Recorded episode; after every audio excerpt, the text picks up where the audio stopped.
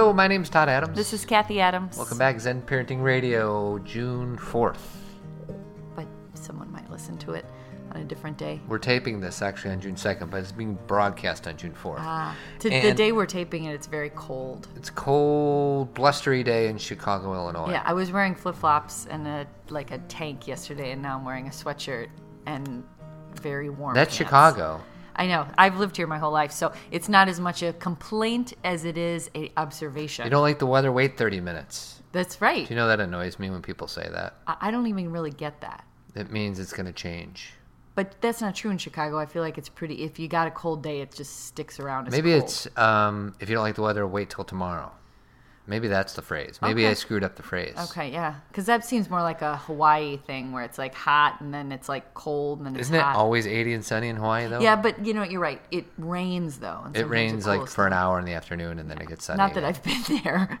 Someday we'll get there. we'll get there anyway. And then I, sh- I also think Chicago, uh, I think Chicagoans, and I'm a lifelong Chicagoan, they think that um, their weather is so much more drastic than other people's weather, but I'm not buying it. I think we're just Midwestern. I think we are too. I think it's just most people have this weather. and I think I, I was going to talk about the Bears fans too.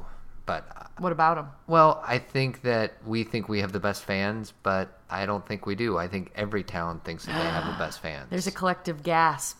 Yeah, I know. I mean, I think Steelers fans are fanatical, and I think Cleveland Browns fans are fanatical. I think the point of it is is that when you are from it, it's not that we're better in a literal like you could measure it with a stick way. It's just when you are at a Bears game or a Bulls game or at a Blackhawks game, you feel the energy and you just got the best fans. But I don't think it's a literal where you're actually measuring because how do you measure something like that? Well, you know what my measuring stick is for that? If at the end of the game and it looks like they're going to lose, how many people are still in the stands? You know, I wouldn't do very well in that situation. And I don't think many teams would do very well with that, but I think there are certain fanatical people that are diehard and stay to the end. Yes, but um, okay. First of all, are we gonna? I want to talk about this, but do you want to say what we're going to talk about on the show? We've upset our producer, haven't I know we? we have say what we're going to talk about. Who are they? Who are they? We're going to talk about the whole concept of they and how we talk about how parents do things because they say to do it or they say this is the best way. And our question is is Who is are they? And then the or other- who are they? Yeah, not who is they. Yeah. That would be grammatically incorrect. Who are they? Um, and then we're also going to talk about uh, Bruce Lipton, who is an author who I've enjoyed over the last year. Biology of belief. He wrote a book called The Biology of Belief, and he has a new book out, which I should probably plug, even though I don't know the name of it, but maybe I'll look it up. And then there's one of the, oh, we want to talk about BU. B U, not B O. No, I got plenty of BO.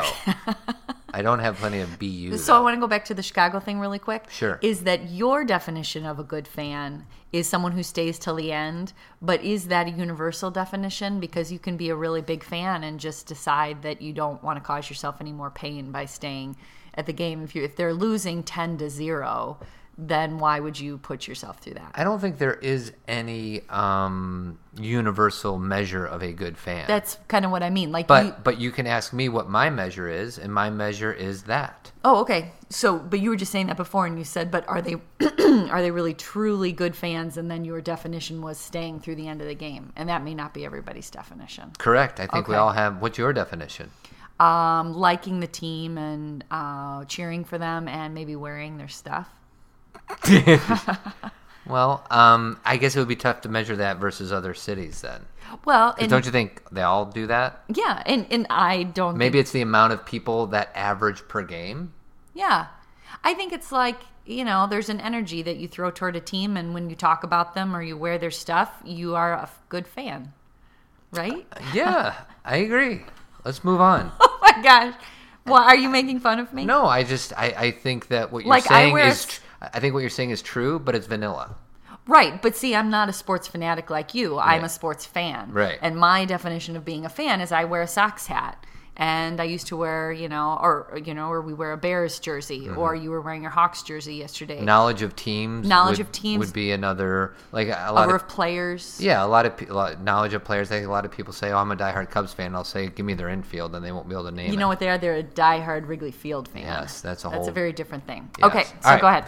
So we are five minutes in, and we haven't said one thing about Zen Parenting Radio. So what do you want to start with? Do you I want want to talk. uh, We'll talk about who are they first, and it may not even go on that long. Okay, let's give it a whirl. Well, I've I've found that I need some examples. Okay, I will give you some. I have found that one thing that tends to kind of it annoys me, it grates on me, is when I will ask someone a question like, "Why are you um, why are why are you choosing to wear that or where did you get that?" And they will say something like, "Well, that's what they wear." Or that's what they're wearing this year. Mm-hmm. Yeah. Or that's what they say is the best thing to wear. Right. So I'm using clothes initially. right. And I'll always say, well, who's they? Like, and they'll say, well, it's in this magazine Right. or it's, you know, I saw it on this show. And here's the thing I don't want to give a blanket statement of that's annoying, period. If someone's like really into fashion or they're into art or creativity and they see those things as kind of like a kind of fun thing to follow, awesome. Right. You know, like enjoy that and enjoy the diversity of, um, of fashion and all the things you understand. But when people just are at the mercy of what is supposed to be in style or in fashion and they say well i have to wear this even though it looks awful on me because they say Your it's in friends have done that to you, haven't they? You like, wasn't there a time like two years ago you wore Birkenstocks, and they all started making fun of you for it? i don't remember birkenstocks I think it was Birkenstocks. i mean i do wear birkenstocks i like them And they said, "Why did you wear those?" And you said, "Because they're well, comfortable." I think that over my lifetime, that even though I, is- here's the thing: is there's some trends I love. Like I'm not against fashion. There's some trends that I'm like, ooh, good. Like long skirts Right. are kind of back. I love that, or I, you know, love tanks, or I love. So it's not that I'm against fashion. It's just when it doesn't work for me, I'm not going to wear it because they say to wear it. Right. And I'm always curious about that. Meaning, like I'm always curious what someone's thinking. Like, why would you do that if it's not good? And this translates to parenting. so let's translate it to parenting. So things come and go in parenting, right? We've been parenting how long? Now 10, years. years. And what was in vogue when we first started um, parenting Mm-hmm. was um, co-sleeping. Right. Um, well, I guess it depends on where you are and where you live. What was in vogue? Yeah, I mean, there's certain books that come around that gain popularity really quickly and then fall. Sleep training, Right. Like, what was the happy? What was the Weissbluth? the book? Weissbluth book. I just call it the Weissbluth book. Yeah. A healthy child, happy sleep, or happy child, healthy sleep, something. Right, and not that people don't still don't read that, but maybe it's not as There's probably 10 other books that have come and gone. right. So your question is, well, this is what this guy says, so this is what I'm going to do. Well, and that's even more specific than that's what they say. Gotcha. You know, that's what they say to do. And I'll always really want to pick apart, you know, or why are you parenting this way or why are you saying that to your child? Well, that's what they say to say. And I'm like, well, who's they? Mm-hmm. Right. And can you realize or they'll say, well, it's in this book. And I understand that you're if you're really looking for information um, and you feel like you don't have any, you got to start somewhere. Right. But then you have to be able to bring your own sense of common sense into it. Right. Is that that's rep- repetitious? You have to bring your own common sense into things. Is that sometimes we do things because a book or they or fashion tell us to, Right. and we lose track of the fact that we have a say if that feels right or wrong. Okay. Well, and what we've always said is give yourself as much education and information as mm-hmm. possible, but then when it's time to make a decision, forget all that and go with what your gut tells you. because your gut will incorporate all those things you read. Here's the thing this is not black and white. Like I said, I'm not against trends, I'm also not against education and reading books. But what I'm what I'm eh, not necessarily against, but what annoys me is when people's whole position is based on they, and they don't have any personal investment. Right. Where they're like, well, they say to do that, they say to wear that, they say that's the best, and they don't have any like gut any personal um, feel about it. They it's the, everything's they, and and I I guess kind of in now more than ever because I'm older. Um, I kind of always felt this way, even in my 20s, but. I really question who it, who are you giving your power away to? Well, and and I will take it one step further in that, um, aside from books and things like that, I think us parents um, tend to do things that we were brought up doing, and we'll say, well, that's how it was done to me, so that's what I'm going to do to my kids. That's what they say is right. that's what my parents did, I, and because that's really our best example. That's, Mm-hmm. Right. that's what we lived through. So there's no surprise when you hear that people do things the way their parents did it. Right. And I think what you're saying is, no, it's okay to view your your own childhood as kind of the the template. the template, Mm-hmm. but then decide for yourself what will work. Yeah, you kind of use your own experience as okay, here's what I experienced, here's what worked, here's what didn't. Here's what challenged me, here's what helped me thrive. And you pick and sh- you kind of pull from that and create your own. Like one thing that I for- I think we forget that we are is we're creative beings. We are not supposed to be robotic and we're not supposed to just follow other people's patterns and do what everybody else does. Now, we can learn from other people and pull from them and and you know, and get guidance from them and use teachers. All that's good, but then it has to come down to your creativity and what feels right to you. And really, I feel like being a parent is a creative experience because moment by moment you are making decisions and you are having to go I feel like things are so fast. You're even though it's great to read parenting books and listen to this show and etc in the moment you got to go with what feels right and you know sometimes we may have a rule about something and then there's a moment where that rule it's not about it being broken. It's just things have to kind of bend. You know that's the whole point of um, can i get deep in yogic for a second? Please. if you are you know your body uh, you know think yoga. If you are really rigid and stiff there is no way that you're going to be able to move yourself into poses. Right. And I think of rigidity and stiffness as far as being a complete rule follower and I do everything by the book and I do everything they say. That's rigidity. You're going to break because there's no way to keep that. uh, Life isn't like that, it's Right. more fluid. And if you can ground yourself and be grounded in some principles where you have some, you know, a sense of values and ideals, but you also live in the present moment. So you have groundedness, but then you're fluid and you ebb and flow with what's happening, then that's called flexibility. So I think what you just said is exactly what I was going to say using different language. Okay, please. Um, I think it's a difference be- because once again, it seems like every single podcast we've done, we've done 120 some out of them. The one word that is probably most reoccurring is balance. Correct. So it's not about having structure, and it's not about being spontaneous or living in the moment. It's about both. Both. You don't get rid of structure because you want to be spontaneous, and you don't get rid of spontaneity because you want to have structure Right. you want to have structure. You want to have some kind of loose boundaries, but it, and I'm more um, guilty of this than you are. Like I kind of decide for myself that this is the way I do things, and I don't change from that. Whereas you're a little more loosey goosey. Like for a totally random example, but when I play blackjack, I know that on certain cards I'm going to hit, and on certain cards I'm going to stay. I go by the book. I tell what the book says. My friend Marty, who is a much more aggressive gambler, he kind of trusts his gut, and um, I'm not going to say who has won or lost more money playing blackjack, even though it's me. But I'm not going to say that. what, you won or lost more? Well, it's not that I've won that much; it's that I haven't lost as much as As. Marty, Marty tends to like the game a little bit. Yes, he likes the game. He, he has gambled more Mm-hmm. than, but it's my. I feel like my way is right, and he feels his way is right, and they're not. Neither one of them is right because sometimes you do have a feel, and you want to do something against your own rules. Yeah. and I think feel like the same thing is in parenting. Be fluid. Be like water. Like sometimes you do something completely random. Well, be present because you know what a set of rules is? It takes you, you're in your head. Mm-hmm. You're all about it has to look this way. I'll give you an example of something that just happened yesterday between you and I. Okay. Okay. So if you listen to the show, you know that Todd likes to have rules about money. Okay. And a lot of them are in your head where you make decisions very quickly. And I usually know what that decision is going to be because it's the more, um, uh, what's the word when you're being more Cheap. financially um, Cheap. whatever. Okay, I don't. That word sounds mean. Cheap. Okay, so you're being cheap. So the other day or yesterday we went to eat and we were going to someplace in the city.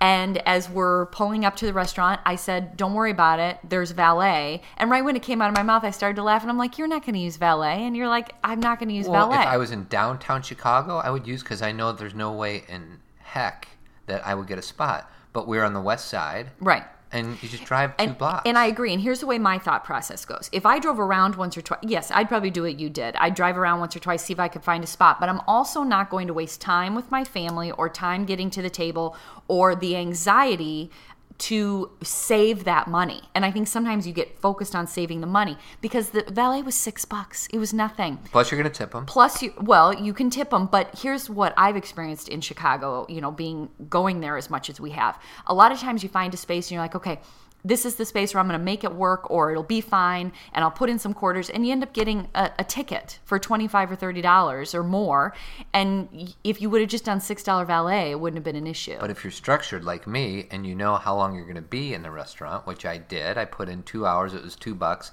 so I saved us six bucks because I would have tipped the guy two bucks. Right. Eight minus two is six. I saved six bucks. Was that six bucks worth five minutes of my time? Absolutely. Well, and here's the thing is for me, I would be sitting at breakfast worrying about getting that money in the meter, wondering if I had quarters. It would take away from my experience. It doesn't take away from yours.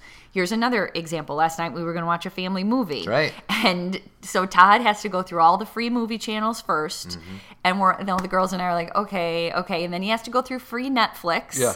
And and then iTunes is the like furthest away possibility, and we have to figure out what.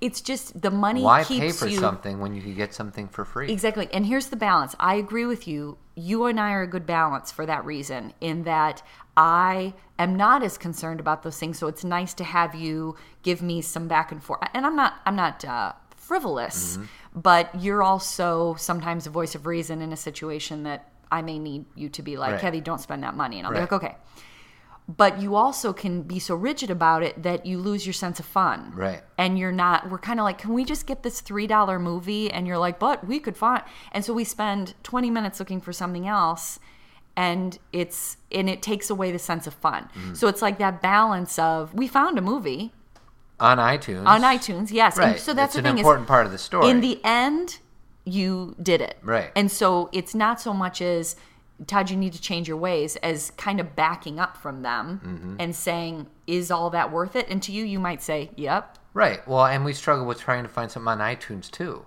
I mean, it wasn't like, oh, iTunes, here we go. Like we we were searching through all of it. Mm-hmm. So yeah, I try to search for the free stuff first, and then if we strike out, which we did, right then we go to Plan B, Right. which is what we did. and it and, and you know like you said the We end saw of Bug's the, Life. we saw bug's life and the end of the story And I fell asleep. the end of the story is a good one. The end of the story is not see, see how you mess. There's no messing up. It's just sometimes what I feel like again, um, you are a balance for me, but I hope I'm a balance for you to be like Todd. Get your head off the finances for a second. This is two bucks, right. and pull away from the need because you have you have said to me you do get kind of a high about saving money, Mm-hmm. which again, great. It helps our family, but sometimes when it's not that big of a deal, Right. you have to be able to pull away from that high Right. and say, is this really the best True. decision making I hear you know you. for this situation so again it's that balance between the two and going back to this whole um, conversation it's about they how did we get away from Well, they we went from they to parenting advice, which was a good leap, and then we brought a real world example, Yeah. and I'm sure a lot of couples will be able to uh, identify with our story. Yeah. and it's not necessarily a man woman thing. Sometimes it's the woman Sure. that's really cheap, and the Yep. guy is willing to spend. I was going to say frivolously, but that probably wouldn't be fair. well because i don't spend frivolously i just don't look at money as being the rules of my life. Right. i feel like if there is something important we figure out how to do that. Right. if it if i don't need it i don't need it you know? Like i'm not i don't you know certain things aren't my thing. Like we were just talking about fashion. I really don't go shopping for clothes. I really don't go get stuff Right. for to have stuff. But i also think if if something is going to serve a need in that moment then you do it. then I do it. Right. And and so there is no perfection. Sometimes I don't make a good choice, Right. and sometimes I do.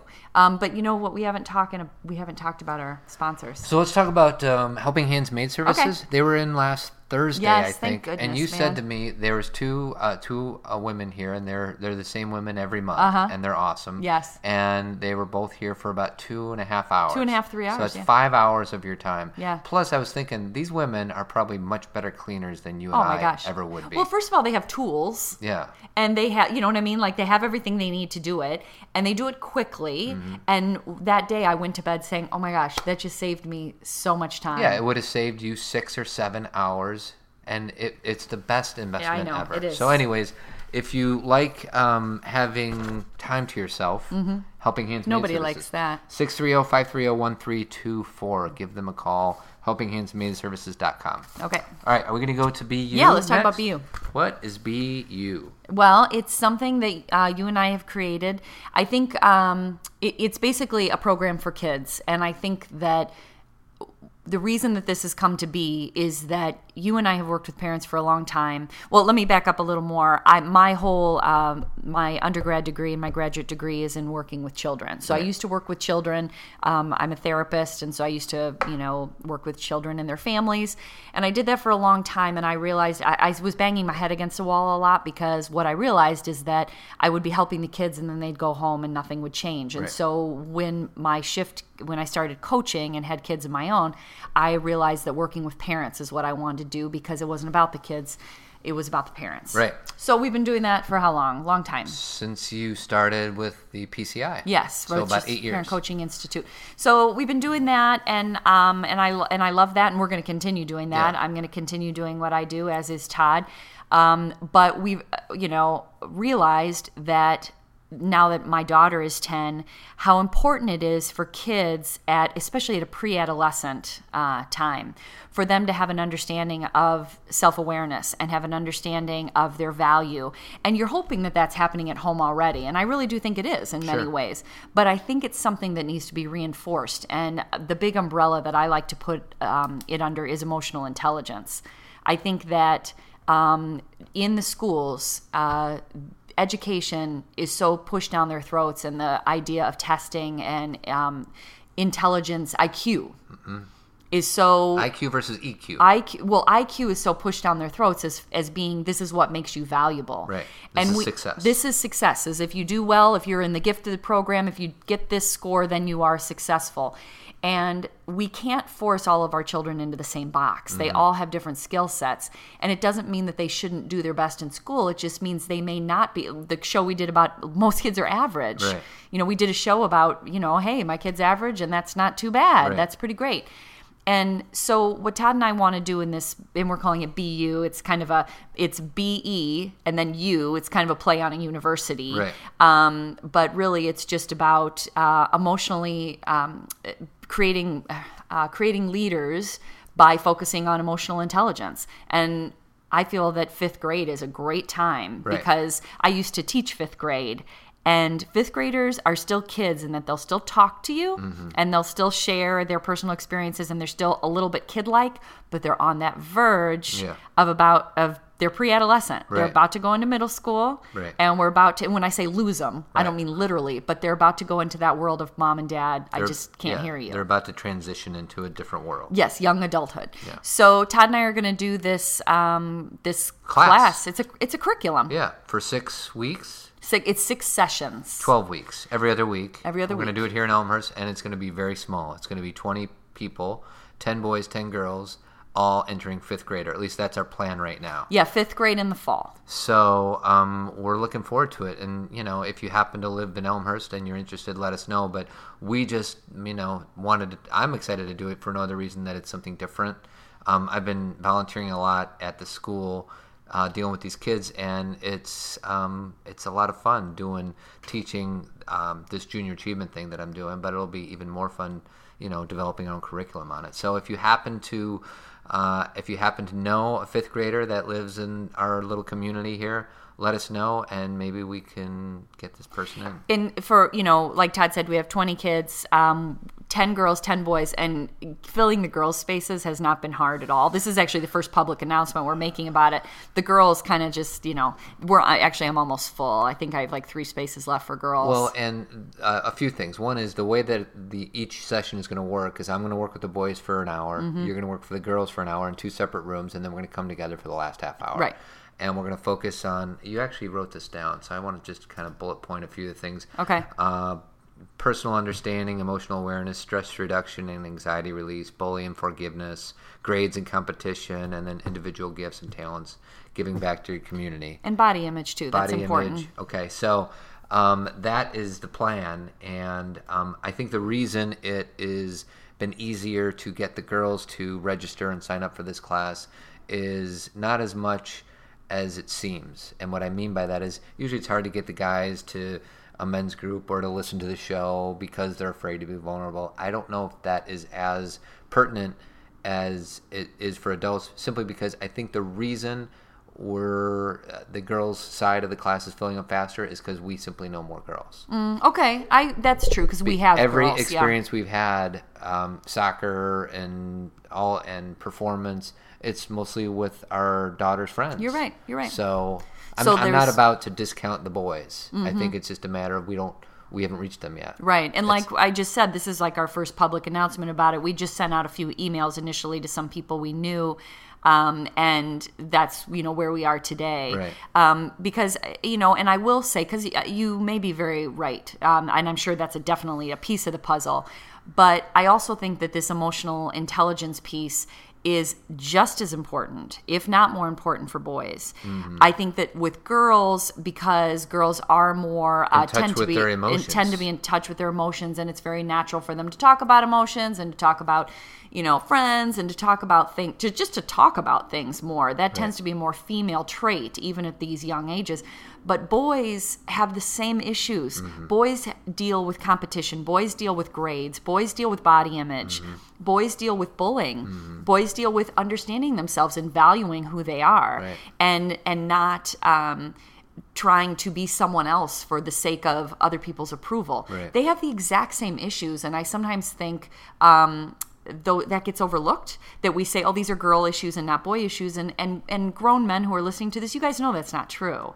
You know, boys have just as many things going on. We do, but we this is a general statement. Okay. And the, the funny story that I've told on the show, but is worth telling again, is um, I'll go away for a golf weekend. I'll come home. You'll tell me how are how's Charlie, how's Marty, how's Casey, and I will have no idea how they're doing aside from how their golf game is going or how their fantasy football team is doing. So in other words, even these guys um, who I'm such good friends with from college over the last 18 years um, for the most part, we don't talk about any substantial stuff. And I'm actually transitioning out of like I'm almost force feeding uh, what I call authentic conversations to these guys, and some of them run away scared, and Sure. some of them are up for up to the task. And I've also built up friendships outside of my college friends. So, um, but it's taken me a long time to get to want to even pursue uh, an authentic conversation about something aside from girls and sports. And you're right. And when I go away with my girlfriends for two hours, I have like 50 stories. Right. But that's the whole point of this BU thing. Exactly. is That's what that we're trying to avoid. We're trying to Help these put boys. these boys in a position where that's not the norm when they are in college or in high school. that their emotional experience is important and, and it doesn't mean and here's the thing you got to get away from these old gender stereotypes about boys can't cry and boys can't be this because then they're weak it's actually the opposite a boy who doesn't understand their feelings a boy who doesn't know how to handle pressure from other people a boy who doesn't know how to speak um, kindly to other Mm-hmm. people because a lot of times the boy behavior is like a more of a fighting instinct Right. or a defensive instinct. That shows up in relationships, not only with their friends, but with women. Right. And we're perpetuating this kind of. Um, these gender stereotypes and saying, well, that's normal. Boys will be boys, and then these boys don't know how to be in relationship with anybody, Right. and so it's it's bigger than just this moment. You know, Right. it's like well, right now, you know, because I remember someone said to us, well, I don't want my my son to be okay with crying at a baseball game, and I'm afraid if I tell him emotions are okay, then he'll just you know cry at a, at a baseball game. Mm-hmm. And my comment to that is two things. Number one, what's the problem with that? But if you are embarrassed by that, don't worry. They're going to have enough peer issues or uh, what's the word? Peer pressure to not do that, that Right. they're going to learn maybe that's not the time to cry, but they will know that they can go home and cry with you Right. or that they can release it in some other way because what we want to teach boys is that their emotions are normal Mm-hmm. and that it's nothing because you know what builds up if they don't release their emotions? Guilt, shame, I'm not valuable, I'm not a real man, I'm not good enough. And you want your you know, you don't want your kids walking around with that. and those kids will either express that outwardly Right. towards others Right. in a negative way or inwardly Right. towards themselves. And that's what we're trying to avoid. and it and just kind of as a you know little research based thing boys what we've come to understand clinically is that boys with all those feelings i said shame guilt fear judgment all of those feelings with men tend to be more expressed um, outwardly and it does come out in anger and Right. fighting and yelling women tend to direct it inwardly at themselves and it shows up as depression Right. and you know self-shaming and so it, it can go both ways Either though way, right. it can go both ways that's just a uh, clinical statistic So, bottom line is, we're excited. This is kind of something that you came up with that um, we're both really excited Yeah. about. Um, we I don't think it's going to be a problem filling this class in Okay. our community, and hopefully, if it's successful, we'll do it again next Yeah. year, or maybe do it in another In community close by in, in or the do it in the spring maybe again Right. too. But So- but for right now, we want to just focus on fall and Yeah. get our um, we're like planting I the seeds and, Mm-hmm. and we're getting our feet underneath us. So, All right. So, um, our second partner, can I talk about them Of real course. quick? Tree of Life Chiropractic Care. They are our chiropractors. We go there once a week, our whole family, and they are at 630 941 8733, chirotree.com. Healthy families by choice, Not not, by by, chance. chance. So give them a call. All right. The last thing is something I want to talk about, and that is an author by the name of What about this? What about that? That's, tournament, of, Tournament bad. of Oh, okay, good. Because Don't that's mess my with tournament my bad. order. Okay, go ahead. I have an order. I have structure. Okay. Don't mess with my structure. Are you rigid? I am rigid. Okay, I'm too I'm Bruce, too fluid. Bru- yeah, unfluid it. Okay. lady. Um, Bruce Lipton is an author. He wrote a book called The Biology of Belief. He has a new book called that I haven't quite read yet, called The Honeymoon Effect. Um, and he's a um, he was a I think he's a medical doctor, a PhD at the University of Wisconsin Madison. He wrote this book about how your beliefs affect who you are, and he and he talked about a lot of things. It's a big book, and some of the concepts I don't pretend to completely understand. But what I got most out of it is that um, in the the idea of who you are in, in this in the uh, sense of physical disease, a lot of us decide, um, well, my mom and my grandfather had heart disease, so I'm going to have heart disease. Like you are your genes, you are who you who the makeup of your body is. Because that's been told to us. because that's been told to us. we are by- told that when things are passed through the genes. Right. And his whole story is that's not true. Your genetic makeup is maybe 10% of your physical health. Everything else is environmental, you know, what you've put in your body since you were born, and then your belief system. And he talks about the placebo effect and how it, you know, there's been a million scientific studies saying the placebo effect is something that actually, you know, we've seen TV shows We on it. know, right. We know it works. And um, he talks a lot about that, and he has a lot of different case studies on it. Um, but the one thing that I thought was most interesting to me is he called something about the nocebo effect. So, if you um, do believe in the placebo effect, and what I mean by that is if you believe in something and that something happens, like if you think that you're going to take a little white pill and it's going to Relieve you of symptoms. relieve you of a symptom, and it does just because of your belief. I think a lot of people are in agreement with that. The nocebo idea that he brings up and is probably brought up before his teachings is the opposite is also true. If you think negatively about whether it's whether, whether it's about your physical health or about anything else, the negative feelings will create neg- your negative perceptions will create negative outcomes for you. And I don't pretend to be an expert on it. Uh, but all I want to do in this situation is become a resource for you. And Bruce Lipton is, uh, he's got a lot of talks out there on YouTube, he's got books out there. And if that is an idea that is interesting to you, I encourage you to check him out because it's something that I find quite fascinating. Well, and for us old school, like new agey people, because this used to be called new age stuff. Um, you know, anybody who kind of been doing this, reading this stuff a long time, like myself, you know, this is what Louise Hay used to talk about all the time without research. Is if you think positive thoughts and look in the mirror and say, "I love you" and "I care for you," that you actually shift the makeup of your body and how you feel. And you know, people would always say, "Oh, that's ridiculous," and it was always it was like parodied on Saturday Night Live. You know, I feel good. I'm good enough. I'm, I'm you smart know, Stuart enough, Small and doggone it, people you know, like people me. like me and you know we make fun of that but there's we now have research to back this up and another author named lisa rankin who wrote mind over medicine and she's been around but this new book um, is about her experiences also with she doesn't call it the placebo effect but it's the same experience and you know what i think is interesting though is how people will say oh yeah i believe in the placebo effect but i don't really believe that my brain affects my body Mm-hmm. and how those are in complete contradiction Of yeah, if you believe in the placebo effect, what it means is that you believe that something you're doing is affecting your overall health and therefore it does. Mm-hmm. So that is what that is. And somehow in our brains, we've put them in different boxes Right. and said there's no way that the, what I think affects my overall health. And we now know stress causes ulcers. Mm-hmm. You know, we know that tension can cause a migraine, meaning personal tension.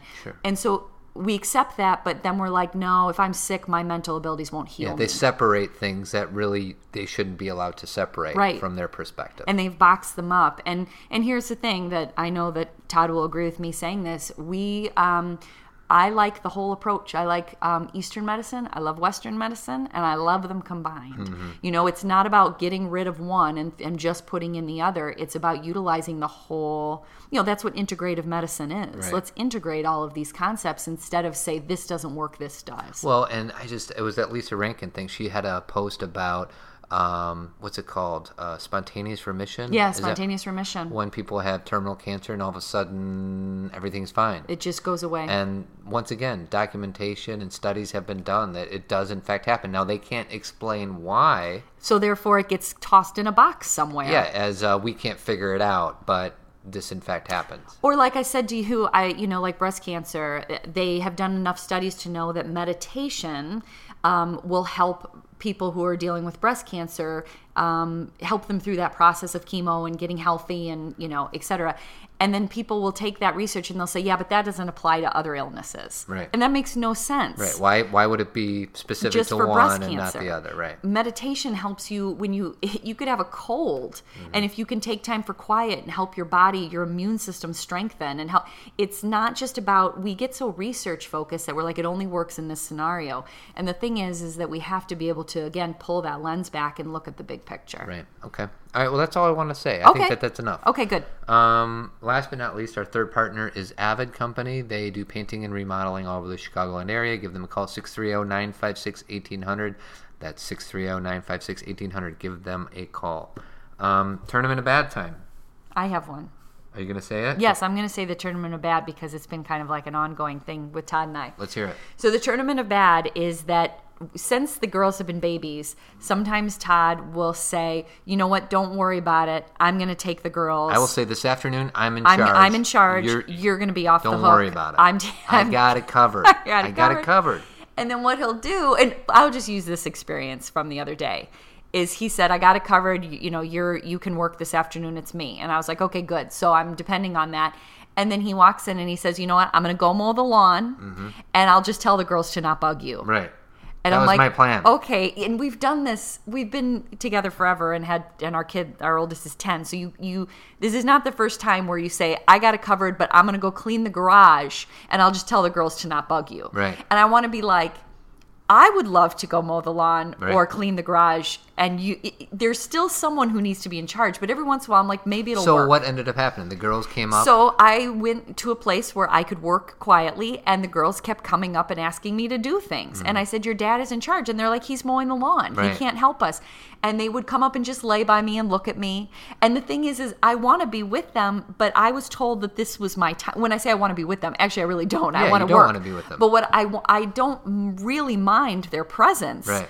But they're kind of staring at me, looking for me to be in charge of them when you said you'd be in charge of them. Right. But your thing is, I'm going to go mow the lawn. Well, and not only that, because that's usually my plan, which is I will say, guys, listen, mom's working. If you need something, come get me. But there was one pretty big flaw in my system this time around, which was which was I forgot to tell them that I was in charge and not to bug you. I just kind of went out and mowed the lawn. So I really And this had is- a bad fathering hour. or it was there. a it, well it was more like a husband thing Yeah. because it was like i kind of felt like i was still in charge and this is a funny this can todd and i have been talking about this since we first had a baby because one of my first articles that i ever wrote was about how todd after jc came and i felt so strapped down by the fact that i couldn't go anywhere anymore and todd would just you know come out of his office and be like yeah i'm gonna go to target and i'm gonna run a few errands and i would be like i can't do that anymore i feel like i need to ask permission to mm. go do those things and you're just still so free and here we are 10 years later and there's still that difference in i really need to know the girls are taken care of i really need to know you are on Right. and not just telling them you're on and then going and doing your own thing because you know who they'll come to naturally you. me. You're, you're the default. Uh, helper. default parent Um, and you wrote, didn't you write a chapter in your first I book did. about? That's what I was saying. What was the name of the target? one? uh i don't remember I don't know. It was it- like the second thing i ever wrote Self-aware parent part one. There's a chapter about how I you got mad at you. me because I said I was going to Target. Right. And it was just a metaphor for you are still living the exact same life and you For take off part, and go do things and I can't go to Target or if I go, it's such a production and and I want you to at least understand that. That's all. I have another tournament of bad. Uh-oh, okay. Kind of along the same lines. Okay. And it's not that I'm bad or you're bad. It's more just acknowledging the difference between you and I. Okay, let's hear it. Play dates, because we're at eight. You know, our kids are 10, 8, and 5. So if your kids are about that uh, age, you might understand this. Play dates. Um, I will. I don't care how long they go for. I don't care how long our kids are over there for. They could be over there five hours. I could care less. Right. Or if somebody else's kids are over our house for five hours, I can care less. Or if the parent calls and says, "Do you mind if I come pick them up two hours later?" Whatever. It doesn't matter to me Right. at all. And that is very opposite of the way you.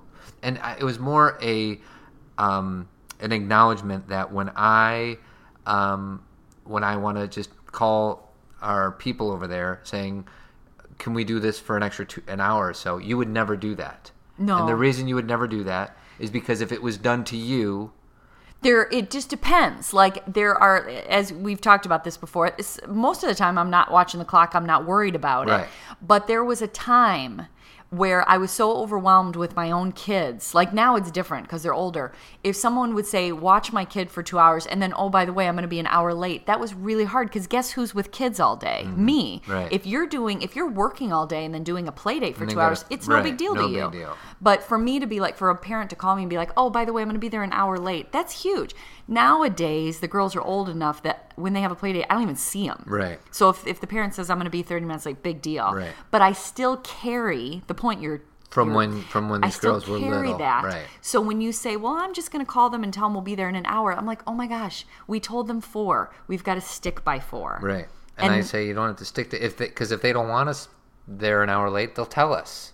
What's the big deal? Well, and I just get embarrassed about putting them in a position. See, women and men are a little different. Right. Women will sometimes say, okay, and they really don't want to do it. Well, and that's the whole thing about you know category. You know, generally speaking, about women, don't say something unless you want to do it. Right. And that's something we as women need to work on. And, and the more I do that for myself, the more I'm able to go outside my box and ask for things that people may not want to do because Right. you have to practice it to Right. like live it. Right. But isn't this funny that we're ending the show on a I'm more rigid and you're more fluid thing? Yeah, that is kind of weird. Yeah, because at the beginning we were talking about that. That I'm more unplanned. fluid. It was uh, because I, when it comes to play dates and stuff, if we said we're going to pick them up at six, we pick them up at six. Right. But at the same time, I'm not criticizing parents who who have called us and said, "Can my kids stay later?" Because my kids are old enough now. That's great. Mm-hmm. That's fine. But for some reason, I carry a guilt. Speaking of which, our two older ones, I said I'd pick them up at six thirty, and it's six thirty-five. Ah, we're doing what I don't like, so Yeah. we got to stop this show. Um, so, um, do you want to promote anything other well, than just, BU? just uh, you know, BU. If you're interested in the whole BU thing, you gotta email us. Um, comments at Zen Parenting. Comments at zenparentingradio.com and or go on my website cathycadams.com and there's a contact page or write to us on our facebook page any of the above. and we'll send you more info And you have two books, uh, Self-Aware Parent Part 1 and 2. Yep. Get it off Amazon or your website. my website is cheaper cathycadams.com And that's it. Thank you very much for your support. and have a wonderful week Adios.